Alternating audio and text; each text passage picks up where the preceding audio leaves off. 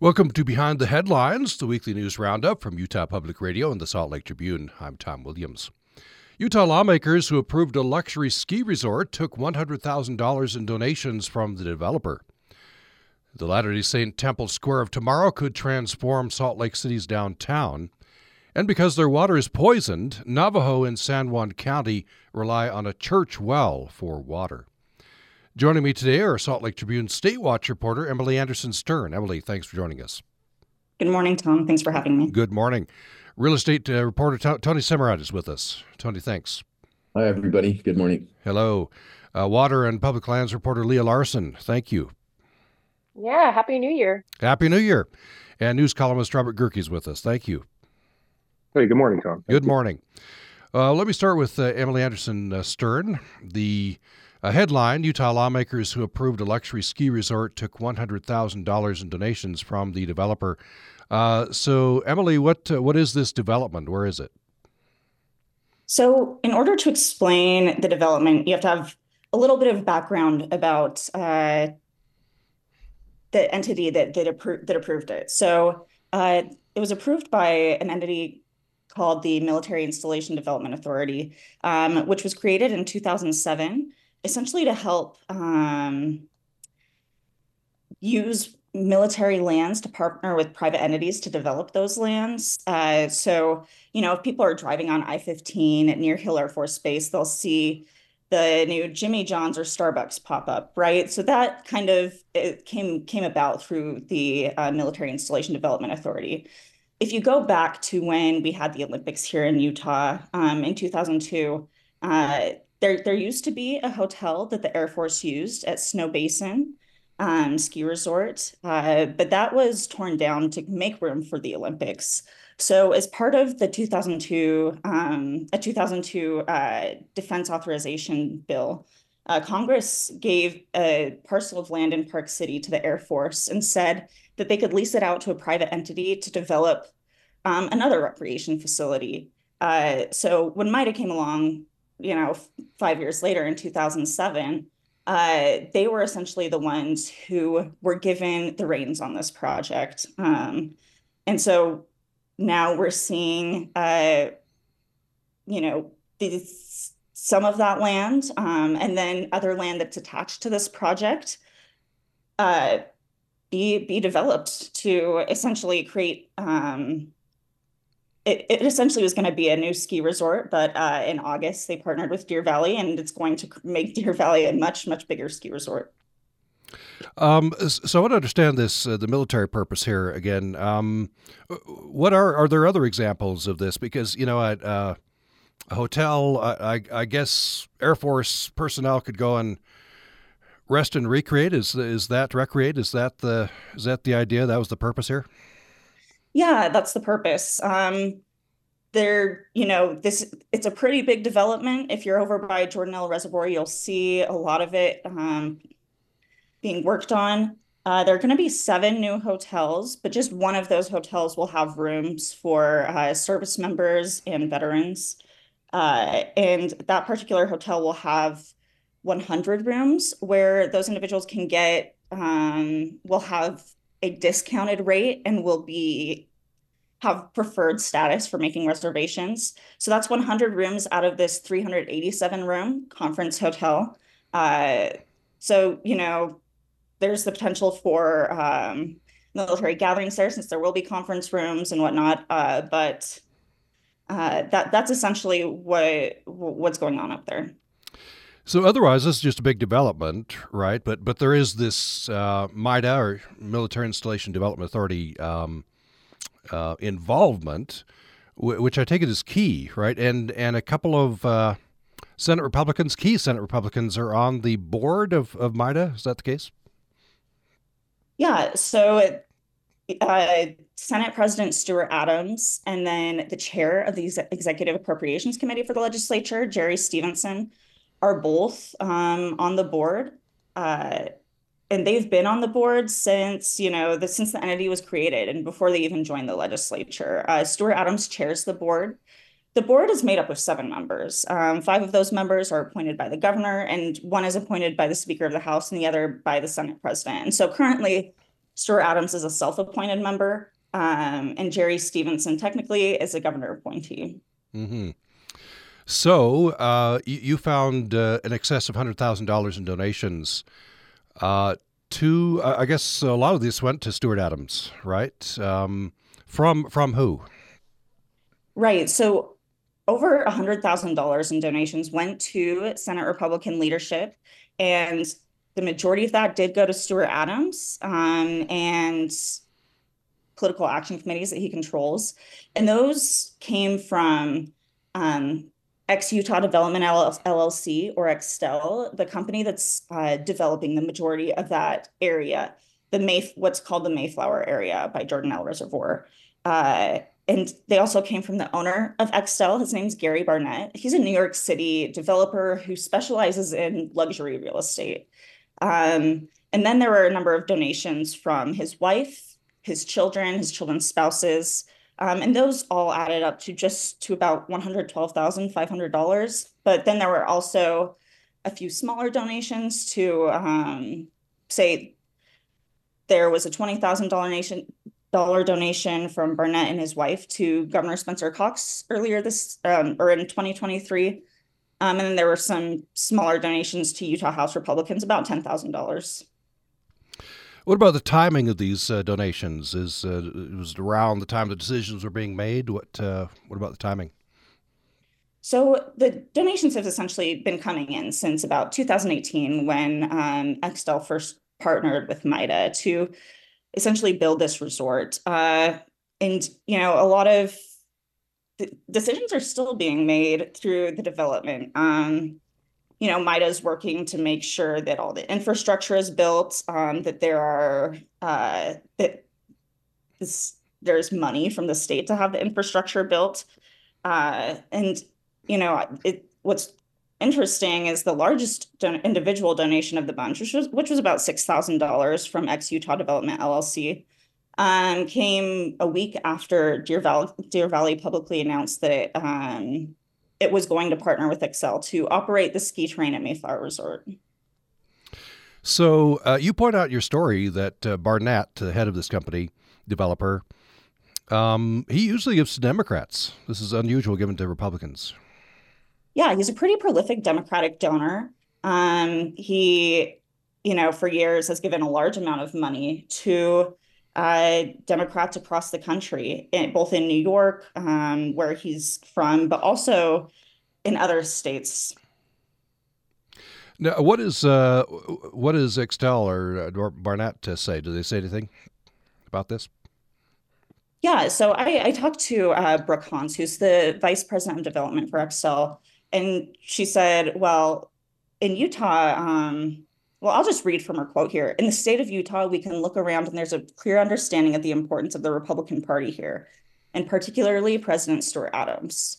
Um, and then she went on to, you know, praise the way that the Republican Party has uh, managed and supported Utah through its um, government practices. Uh, and so she said, you know, because of that, she could see why Gary Barnett would want to make these donations um, to Utah Senate Republicans. Of course, the key question here is do these donations make a difference? Do, do the donations influence decisions? What does Senator Adams say? He, in a, you know, he just sent a statement back over email and basically said that campaign contributions do not influence his decisions or votes. Um, and then he talked about the way that um, MIDA has benefited the, the state through bringing economic development here. Then he gave an example. I'm reading from the story. Uh, says I handle a lot of alcoholic uh, alcohol legislation, and I get checks from entities that are involved in alcohol. But he, he says it doesn't doesn't doesn't affect my decisions in that area. Yeah, and that was actually Jerry Stevenson. Oh, that was Jerry Stevenson. Okay. Right, and um, so he, you know, he said that he tries to. He doesn't think that those contributions um, influence his votes uh, or his decisions. And he thinks that, you know, he says that he always tries to make those decisions, put legislation together for the right reasons.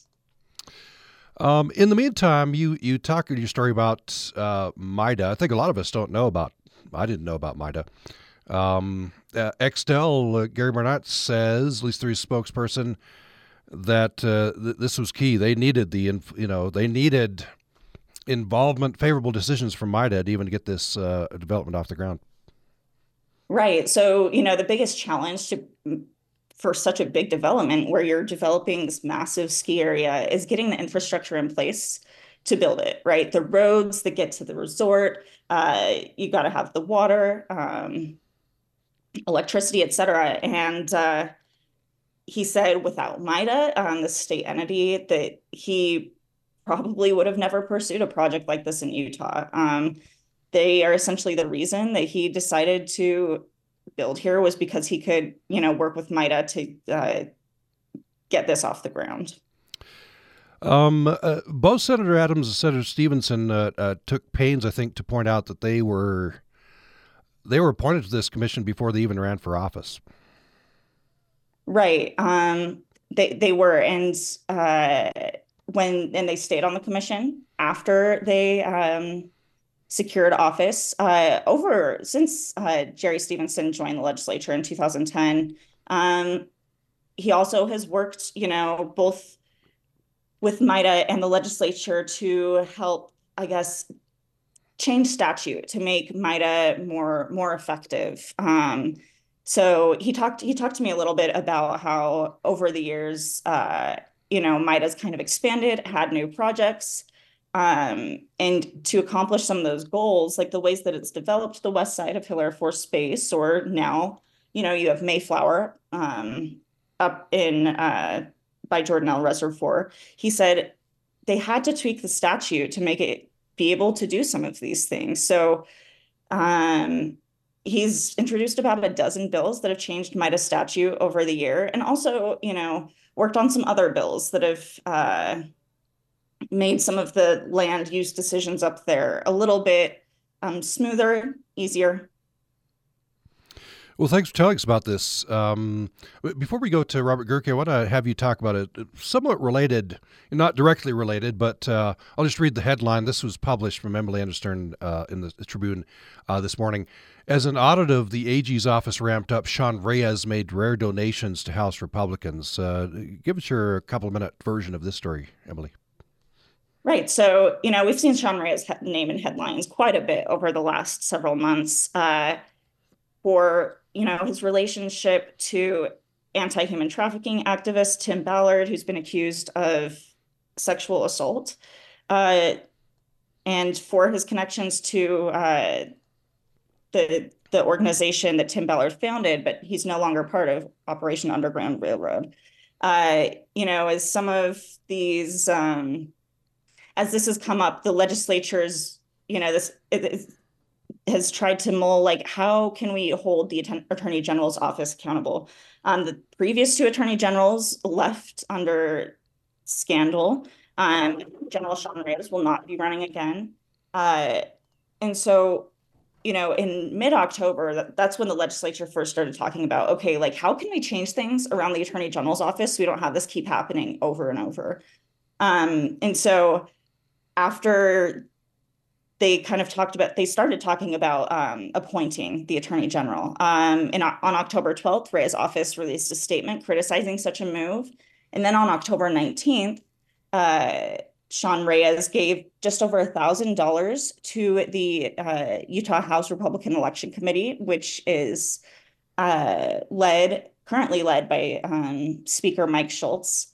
Uh, and then in on november 14th uh, a subcommittee in the legislature, the Legislative Audit Subcommittee, which Schultz now co-chairs. It was at the time co-chaired by former Speaker, Speaker Brad Wilson. They decided to move forward with an audit of the Attorney General's office. And on November 20th, uh, Sean Reyes then gave another just over thousand dollars to the Utah House Republican Election Committee. Um, so those dates, it, these contributions aren't super common from Sean Reyes. He he usually spends a lot of his campaign funds on you know his own campaign related uh, initiatives projects. Um, you know, in the since the last contributions he made that were over a thousand dollars, according to his own campaign finance reports, were actually to the Utah Republican Party when he was running for reelection in 2020. Um, so it's not common for him to make make contributions to other political entities. Well, Emily Anderson Stern, thanks so much for telling us about these stories. Thanks, Tom. So, Robert uh, Gehrke, this is this is kind of an age-old question, right? Uh, did, uh, you know, um, politicians receive money, but is this access or is this influence? Uh, what uh, what do you think about these stories? Well, you're right. It is it is the age-old question, and in some ways, it, it's two sides of the same coin, right? I mean, it, the I think Stuart and Jerry are probably being honest when they talk about how they they wanted this project done regardless of who was doing it and who was giving them money. But whether it's whether it's a pay to play or a gratuity is sort of immaterial. Um, they are benefiting from their official actions, and that's pretty unseemly. Um, and especially when we have this pattern that Emily noted that where where it's rare, well, it's never happened that the donor has given money and were it not for this uh, spe- special treatment or this big development that they got, they're it's hard to imagine that they would have ever actually given money to them. And you know, it kind of goes to the whole structure of MIDA, where the the military itself is getting very little benefit from this. They're getting an opportunity to book a block of rooms, and and in this seven building resort, it's a massive luxury resort I mean, that's a license to print money for Extell. They're going to make millions of dollars on it. So a small hundred thousand dollar donation is just is is a rounding error for them. Uh, and and so we've got this we've got this situation where these powerful people are taking power, frankly, from the counties and the local governments that would otherwise be uh, shepherding this project through, were it to go through, and then and then benefiting from it politically. Uh, it, it's it's look, I don't want to say that this is the way it works, because, but to some extent it is, uh, and, and it's kind of unseemly and, and it's dirty, and I think it's why people don't have a whole lot of faith in the, you know, the that government operates above board all the time. Um, you know, Extell, uh, they're they're moving forward with this project, but it's going to be a huge windfall for them when they get this when they get this up and running. Uh, and what's the benefit for the people of Utah? Well, the local governments end up losing a good chunk of their tax revenue um, because it's being sucked up by this MIDA project. Uh, and so, you know, there's and and and this MIDA thing. It started as a way to keep Hill Air Force Base in place. You know, they wanted to create a military industri- uh, installation division up in up by Hill Air Force Base where they could attract businesses that would sort of bolster the uh, importance of Hill. But as you can see, it's become something vastly different from that. Uh, and and it's being done so again to take power from the local governments, accrue power to these uh, legislators who run the operation, and you know, and and it ends up benefiting them politically and benefiting a small group of powerful, wealthy people uh, like Extell and, and Gary Barnett. So, you know, it's something that I think voters should be aware of. And, and I'm glad Emily did this story and, and probably needs a little bit more scrutiny in the future. We're going to uh, take a break. You're listening to Behind the Headlines, the weekly news roundup from Utah Public Radio and the Salt Lake Tribune. Following a break, we'll be talking with Salt Lake Tribune real estate reporter Tony Semerad. Here's the headline The Latter day Saint Temple Square of tomorrow could transform Salt Lake City's downtown. We'll have more following this break.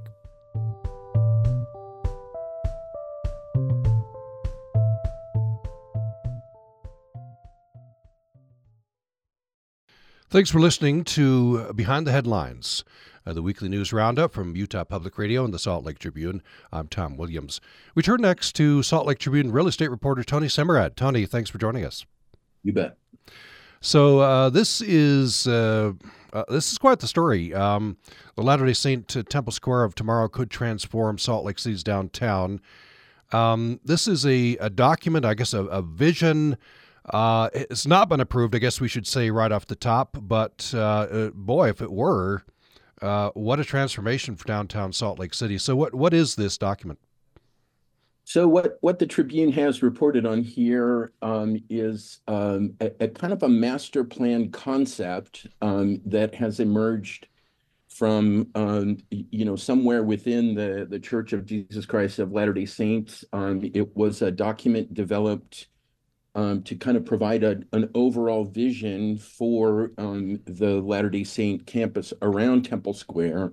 that appears to have been developed kind of leading up to summer of, of 2020. That's the the date on the version that that we obtained.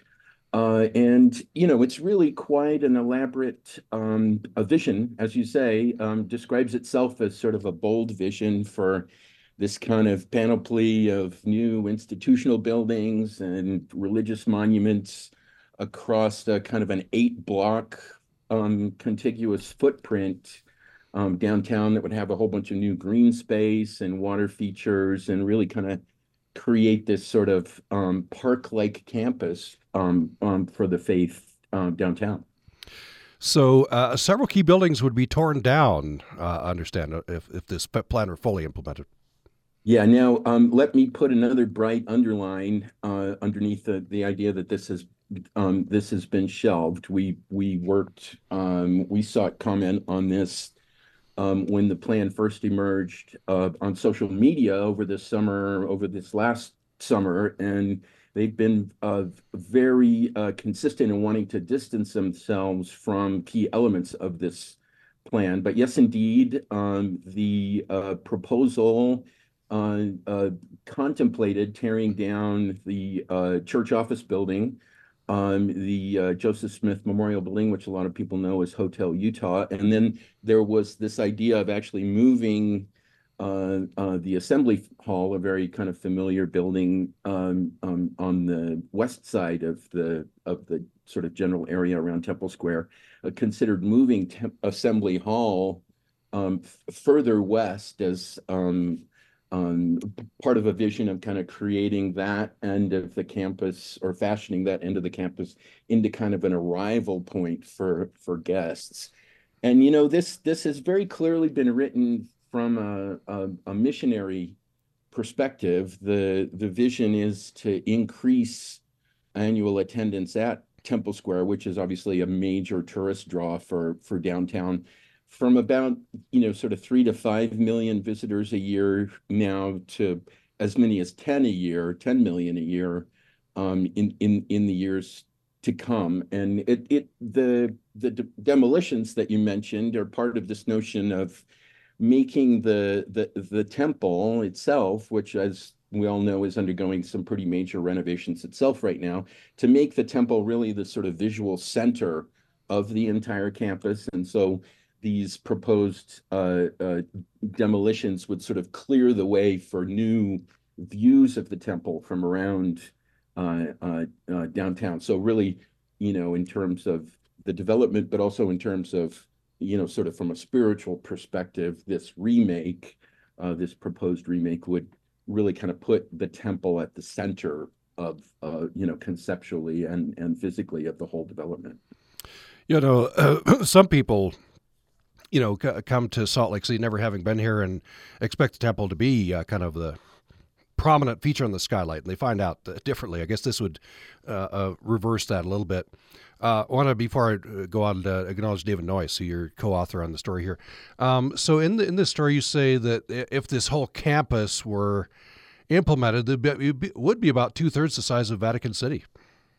Yeah, about about 80 acres. Um, um, it's uh, all, you know, except for um, three very small parcels in that um, eight block scheme. It's all all and land that's owned by uh, uh, uh, the church, and and you know the the uh, speculation has often been over the last decade that that a lot of this, you know, would ultimately develop be developed. In particular, there's a surface parking lot kind of in the 300 West area uh, that that you know um, not uncommonly sits empty. It's such a choice block. The church owns the entire thing. There's been speculation that that surface parking lot just east of the Triad Center um, would be developed. And so you know we've um, we we've had we've had glimmers of what um, the church might ultimately do um, uh, emerge over the last uh, over the last years, and I think now with the uh, 2034 Olympics maybe coming into a little bit more focus, this idea of what is the guest experience on Temple Square has you know sort of risen in consideration, and I think uh, kind of brings this glimpse or this snapshot into kind of sharper focus, you know, just what what might the what might the church do with that with that property that it owns downtown? It's a very interesting question with a lot of implications for downtown, obviously. This would have a very high price tag, I would imagine, if it were implemented. Yeah, I mean, clear, clearly in the billions again with it, um, you know, kind of um, suspended or shelved um, until the church takes this up again. We don't, we won't really have a, a specific price tag, and I suspect this would go in phases. Now, uh, you know, and and and uh, so uh, you know, tying a price tag with any one of those um, might be a little bit difficult. It's it's very important to note that uh, you know church officials consider their hands full at this point with what's going on on Temple Square now. This this renovation of the the temple itself and kind of environs has uh, gotten a lot more complicated as they've dug in. Um, it, it, looks like uh, uh that's now set for um, completion around uh, 2026, which is, uh, you know, they've pushed that timeline out. So they're very much focused on what's going on there now and uh, you know this this sort of planning process over the next uh, 10 or 12 years is you know at least in terms of what the church is telling us is sort of on a back burner until they get the work that's at hand now completed one uh, one idea that from this document that really jumped out at me from your reporting um, again, this you know a lot of this is brainstorming, right? But um, one idea would be to repurpose the existing Relief Society building into a fully functioning temple, though not dedicated, uh, or it could be dedicated to periodically. The idea would be uh, for visitors to be able to come and go into a temple. Some visitors come and they they're disappointed they can't go into the Salt Lake Temple. Well, yeah, and and you know, uh, as uh, Latter Day Saints will tell you, this has a kind of a fascinating, almost kind of theological component to it, right? That um, um, I think visitors you know there is a there is a kind of visitor that comes to Temple Square and expects to have a tour of this uh, magnificent historic building, and of course that is closed uh, to non-members, and so this is sort of an idea to create an additional attraction on Temple Square, if you will, that would let people kind of um, you know, um, see see what the what they might have seen if they were able to go go into the temple. But yeah, it's got some got some interesting kind of religious aspects to it too. Uh, this would uh, this plan would have an effect on traffic. What uh, what are they proposing? Uh, closing some streets, and what what are they? What's the proposal? Yeah, might be the might be the biggest implication of this plan overall, beyond the idea of developing that full kind of eight block footprint um, as its own. There are there are extensive uh, um, you know changes um, in transportation. Uh, they're they're proposing closing portions of West Temple, or at this plan at least contemplates closing portions of West Temple, First Avenue, and 200 West, and then um, there are there are land bridges proposed on a couple of other major streets. And again, this is uh, uh, uh you know this traffic kind of runs through this eight block area now, and and and this this idea is to sort of maybe streamline some of that traffic and and kind of make this more of a cohesive, self-contained kind of campus, but you know, urban urban planners we've talked to have have some concerns about that. The idea that it would kind of reduce connectivity downtown, um, and um, you know, with the potential of kind of isolating Temple Square from from the rest of the city. Um, but you know, the probably the more important point there is uh, you know, an, an interest in uh, among public officials to have this be a kind of a transparent participative um, process as the church develops the plan for Temple Square to involve the people um, that are involved in planning um, the downtown as a whole and to kind of make that a broader debate rather than an internal church debate. Uh, you got a comment from Reid Ewing, a professor uh, of planning at University of Utah. He talks about this connectivity issue, but he also says another uh, problem he could see is that it would turn this into a theme park. And he, says he didn't like that. You got some other more positive comments from others. Uh, I, I, guess the reaction is mixed. Yeah, that um that, that's an interesting theme, if you will, the the notion of um this kind of having a theme park feel, and I think part of what contributed contributes to that is the plan does contemplate a, a kind of a self-contained conveyance or transit loop that would carry people around portions of the campus. And I think that um, has brushed some people um, uh, uh, the wrong way. Um, just, it, you know, does that does that comport with the notion of kind of serenity and and that that and and other sort of um, tones that we that we feel with with Temple Square? Would that would that be a little bit too theme parky kind of thing? Um, the, the there's been considerable considerable debate as we might expect on social media, and that's starting to fan out to to to people in the urban urban planning world. But yeah, you're right. Um, uh, there there we had other you know kind of positive comments about what this sort of investment downtown might mean, and and especially uh, you know a lot of positive reactions to the notion of infusing a lot of green space into this um, into this campus and making it kind of a downtown uh, you know an area with almost like a park kind of feel. Well, we encourage people to go and read the story. Much else there. Uh, Tony Semerad, uh, along with David Noyce, uh, authors of this uh, story. Uh, again, we emphasize here this is uh, was a draft. It's not approved, um, but interesting to speculate what might happen down the road. Tony, thanks so much. Hey, you bet. Sir Robert Gehrke, what do you think about this one? Hey, I think I think, as you know, it is a draft, but it kind of gives an indication of the vision I think that they might have for for redeveloping it. Um, and I don't think there's any reason to believe the plans or hopes or, you know, sort of long-term goals of redeveloping this property are off the table. So, you know, that, that it is important to kind of see what they're, what, where they see this going. I don't think it's too surprising necessarily that they would be looking to redevelop part of it because, you know, the, the church office building is an old building. It's frankly a pretty ugly building. Um, and so, you know, the, the that part in particular seems to make sense to, you know, look at.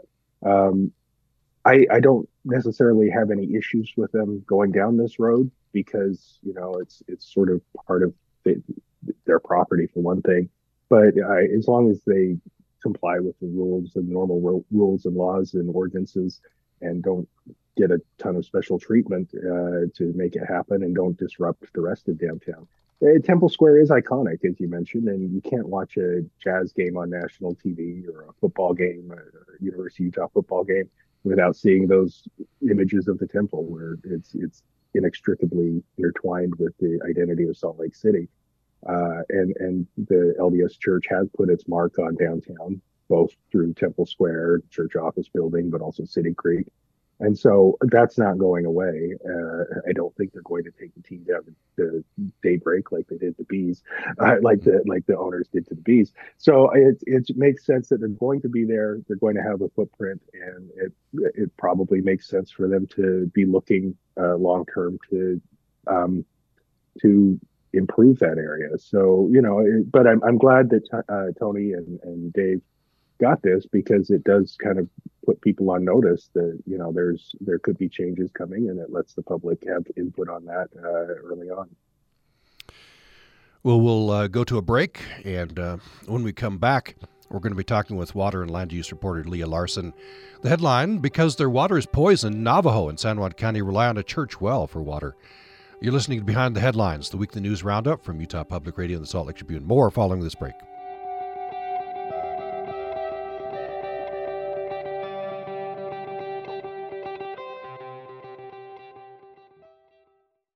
Thanks for listening to Behind the Headlines, the weekly news roundup from Utah Public Radio and the Salt Lake Tribune. I'm Tom Williams. We turn to water and land use reporter Leia Larsen from the Salt Lake Tribune. Leia, thanks for joining us. Yeah, it's great to be here. I'm so excited to talk about this story. Yeah, interesting story, important story. Um, so uh, you talk about uh, Navajo folks in San Juan County, right, southeastern Utah. There's a photo at the very beginning of the story. A gentleman named Norman Sam is filling up a jug of water uh, why is he filling up the, the, the, the, jug of water? Doesn't he have water at home? Great question. Um, yeah, he does have water at home, but a, a, lot of people on the reservation, because of the long history of mining um, and uranium mining specifically, the aquifer has been poisoned. So they don't really trust the water if they have access to it. And as you probably know, a lot of people living on the reservation don't have access to running water at all. But those that do, are wary of the water. So a lot of them will come to this mission and fill up jugs like Norman Sam did, and that's what they use for their drinking water um, because they trust it. They they, re- they rely on it as a clean source of water for drinking and cooking, and yeah. Uh, so this is the Episcopal Church there in Bluff, I guess, right? Um, and and they've made this uh, well available. They have a caretaker there. I guess you can come up and and and use that water uh, but but uh, I guess there are concerns that the, that aquifer that where where the well's drawing water could uh, in the future um, have problems. Right. So the property is um, the St. Christopher's Mission, which is part of the Episcopal Church of Navajo Land, and um, it was it celebrated its 80th year last year, and it's just this beautiful campus. Um, part of the the mission of the Episcopal Church in building this property was to train Navajo in like trades. So they taught them masonry. So there's all these buildings that were handmade and uh, hand carved. Um, it's just a really lovely place, and it sits directly below this mesa called the Bluff Bench. Um, it's across the San Juan River from the, the Navajo Nation, um, right below this bench called the Bluff Bench. Um, and so for 80 years, it's had this pristine water source that it's been providing to the community without any limitation. You could come and take as much water as you want. But directly above the mission on the Bluff Bench, there's a bunch of Bureau of Land Management land and uh, state trust lands land, um, which sometimes is called SITLA land. If you've ever heard SITLA, same thing. It's a state land that was given to the state at the time of statehood, and the purpose of this land is to um, maximize the most value, draw the most value from the land, and then invest that money into public schools. So SITLA or the State Trust Lands Administration has this mission to derive as much value as possible from its land. And so the land above the Bluff, Bluff Bench, um, there's been some oil and gas exploration. There's nothing developed there right now. It's completely undeveloped, but there's been some interest in oil and gas development um, which has the Navajo Nation concerned and the, the mission concerned because they don't want their aquifer to get spoiled like other aquifers have in San Juan County and Four Corners region. Yeah, there's a history here, right? Uh, so I could I could see why some of these folks are skeptical. Uh, what is the tr- State Trust Lands Administration saying? So the State Trust Lands Administration is adamant that you know it it has has an objective. It must, it's charged by the state to derive the most value from its land to help Utah's school kids. Um, right now, there are no plans in the works to develop oil and gas. I think that's important to say. The only plan they have in the books is to build a 1,000 acre solar farm. Um, so that's a little less concerning, but there's there's nothing stopping them in the future from drilling oil and gas wells and developing it for that as well. So I think that's the concern not just with the St. Christopher's mission, but also with uh, Bluff, because back in 2018, Bluff incorporated as a town, um, and it included a really, it's only a town of like a few hundred people, but it included like really large boundaries, which include the Bluff Bench, which include the St. Christopher's mission, um, because Bluff too is worried about um, having control over its its future and future development, and they want to protect their aquifer as well. So um, SITLA or the State Trust Lands Administration is kind of bristling at that, and we could talk about that a little more if you want. Mm. But that, that's a big part of the story as well. So there, there's a private uh, landowner here, right? That's filed a lawsuit against Bluff. I guess they, they want they, they, they want to be unincorporated out of Bluff, right?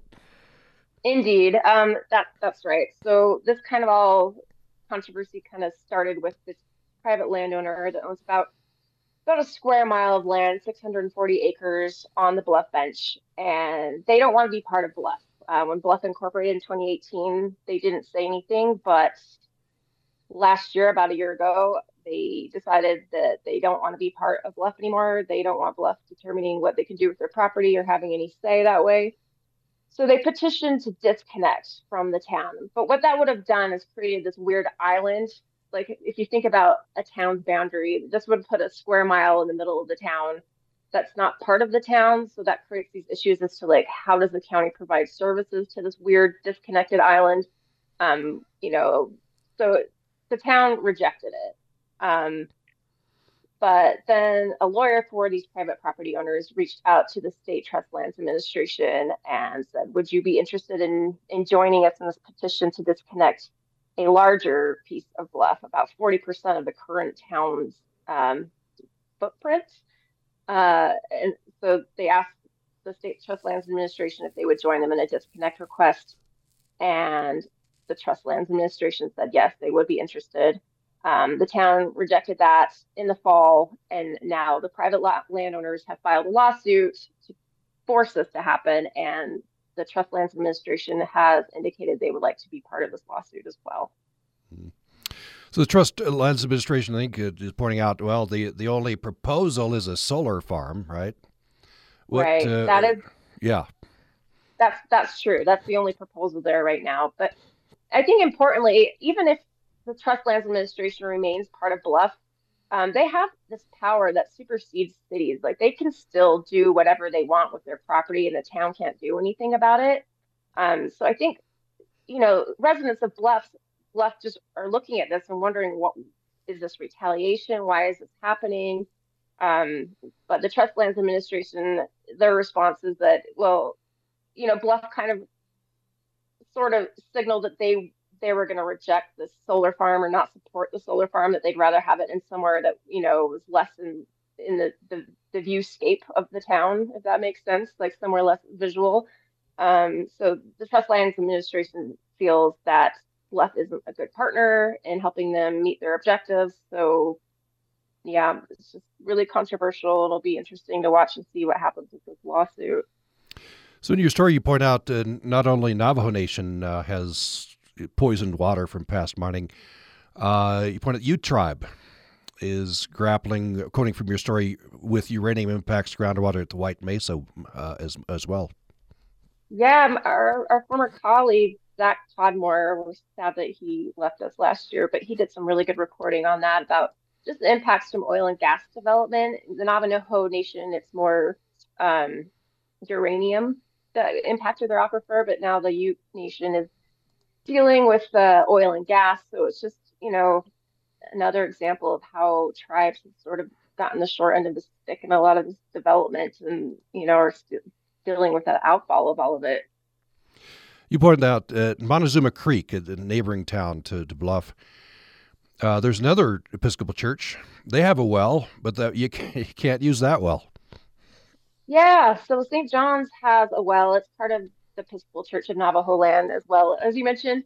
And their their groundwater is poisoned too, their their water went bad. So the St. Christopher's mission every week or every few weeks they truck a big tank of water to this church so they have clean drinking water. Um, so I just think that just goes to show how important this mission is and the the community service it's providing to this Four Corners region. Yeah, very important story. Thanks, Leia, for reporting this. Um, yeah, thanks for your interest. And you're, you're just sad for that, uh, that, that it's come to this, right, with the water.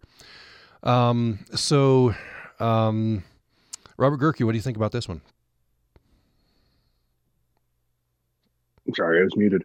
Um, yeah, the uh, it feels like it's a recurring theme. It's deja vu all over again, where you know, it, where the where the nation kind of gets the short end of the stick and and you know is left trying to piece together ways to sustain life basically. Um, i thought the comment from reverend sampson was pretty interesting when he says we have no control over the over what happens with the land around us but we do plead with those communities to be better stewards of that land knowing that water is very precious. I mean that's what it boils down to. It's it's survival in many respects. And and you know they're they're now caught up in this litigation tangle with their fate depending on it. Um, it's a uh, obviously a bad situation to be in, and I think Leia did a really nice job in in laying it out in the piece. I'd, I'd encourage people to go read it because it gives you a fuller understanding of of these recurring themes, these sort of constant narratives that that crop up in in uh, on the Navajo Nation, um, where you know it's the haves and have-nots, and more often than not, the nation ends up being the have-nots. So um, it's, a, it's a sad story, and hopefully it gets resolved favorably, uh, so they can keep keep their ministry and and keep their way of life. Well, yes, go to sltrib.com to, to read that and all the stories we've been talking about. We'll go uh, very shortly to our under, underplayed stories of the week. Uh, before I do that, uh, Robert, maybe you could give us the, the, one minute version of the current state of the U.S. Senate race. Uh, interesting things happening there. Sorry, probably no surprise. There's a lot of people who are now lining up to to run for that open seat, the seat that Mitt Romney had held until until you know just well he still holds it, but he'll hold it to the end of the year. Um, the big one, I guess, was uh, John Curtis. He had initially said he wasn't going to run and changed his mind. Uh, he got into the race. Uh, obviously, House Speaker Brad Wilson, former House Speaker Brad Wilson, uh, was sort of the the front runner, I think, in that race before John Curtis got in. Uh, but there's a host of other candidates too. Carolyn Phippen, a former House staffer, very conservative uh, Republican, is running. Clark White, Brent Orrin Hatch, who is Orrin's son is running for the seat that his dad held up until he turned it out, turned the reins over to Senator Romney. Trent Staggs, Riverton mayor, uh, sort of a pro-Trump candidate, um, guy named Chandler Candler, Paul Stewart Miller. Oh, I'm sorry, Chandler Tandler. Paul Stewart Miller's running for House District One, but so yeah, it's a crowded field, particularly on the Republican side. On the Democratic side, Archie Williams is the only candidate who's filed. So, um, but they're going to be jockeying for position. Uh, you know, Curtis seems to have because he's represented obviously a quarter of the state already and has a bigger profile probably is the guy to beat right now but there are a lot of people looking to beat him. So it's going to be it's going to be a wild at least a wild primary uh, for that seat we'll be looking to the tribune to give us uh, the, the, the stories. And uh, yeah it's hard to believe we have turned the calendar. We are in an election year right now. Um, well it's time for the underplayed stories of the week. We'll start with emily anderson stern. What's your underplayed story of the week there's an interesting one that um, is on, our website today, but was, is actually from ProPublica, just about how, you know, Utah bills itself as a family friendly state, but it has some of the lowest access to childcare in the country. Um, federal pandemic relief helped ease that, but uh, the, the story essentially goes through the impacts of state lawmakers' refusal to um, to to increase funding for that as federal pandemic aid expires. All right, check that out at sltrib.com. Uh, Tony Semerad, what's your underplay story of the week? I'm going to refer uh, your listeners to a story by my colleague Shannon Sollitt that kind of updates uh, the travails of Salt Lake City based contractor Makers Line, which is in a uh, world of, of financial hurt. Um, they've been sued for the 19th time um, in uh, Second District Court. Um, as they sort of face, uh, um, you know, uh, financial troubles. And this story focuses on a couple of buildings up in Ogden, um, one of which has had to be demolished because of the use of uh, ostensibly of untreated lumber in the building. It's a kind of fascinating look at uh, the repercussions of this uh, um, business, uh, these business problems that Makers Line is having. All right, sltrib.com for that one as well. Leia Larsen, what's your underplayed story of the week?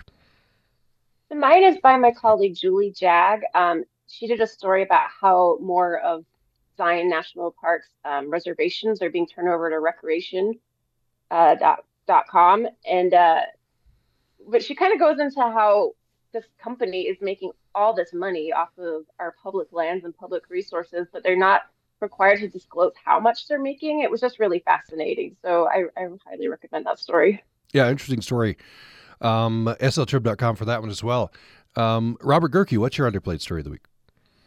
Yeah, I was gonna I was gonna pick that one that Tony mentioned too. So I'll go with a different one.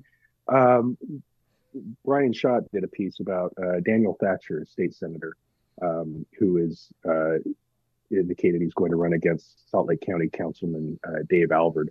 Um, Dave has been a bit of a firebrand and a, a lightning rod for controversy. Uh, Thatcher uh, has said that he wants to focus more on local issues that affect his community rather than statewide issues that he does as the Utah senator.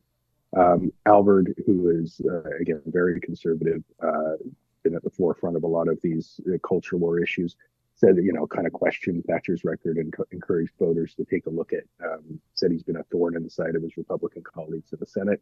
So that could has have the potential to shape up to be a pretty interesting race uh, again in the Republican primary. So stay tuned.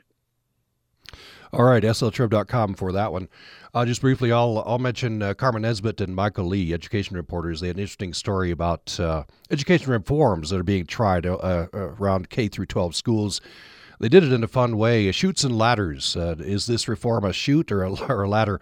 Carmen Nesbitt and Michael Lee's story can be found at sltrib.com as well. Uh, we uh, thank very much. Uh, the reporters have been with us. State Watch reporter Emily Anderson Stern, real estate reporter Tony Semerad, water and public lands reporter Leia Larsen, and news columnist Robert Gehrke have all been with us. And thanks to you for being with us. And uh, hope you'll join us again next time for Behind the Headlines, the weekly news roundup from Utah Public Radio and the Salt Lake Tribune. I'm Tom Williams. Join us again next time.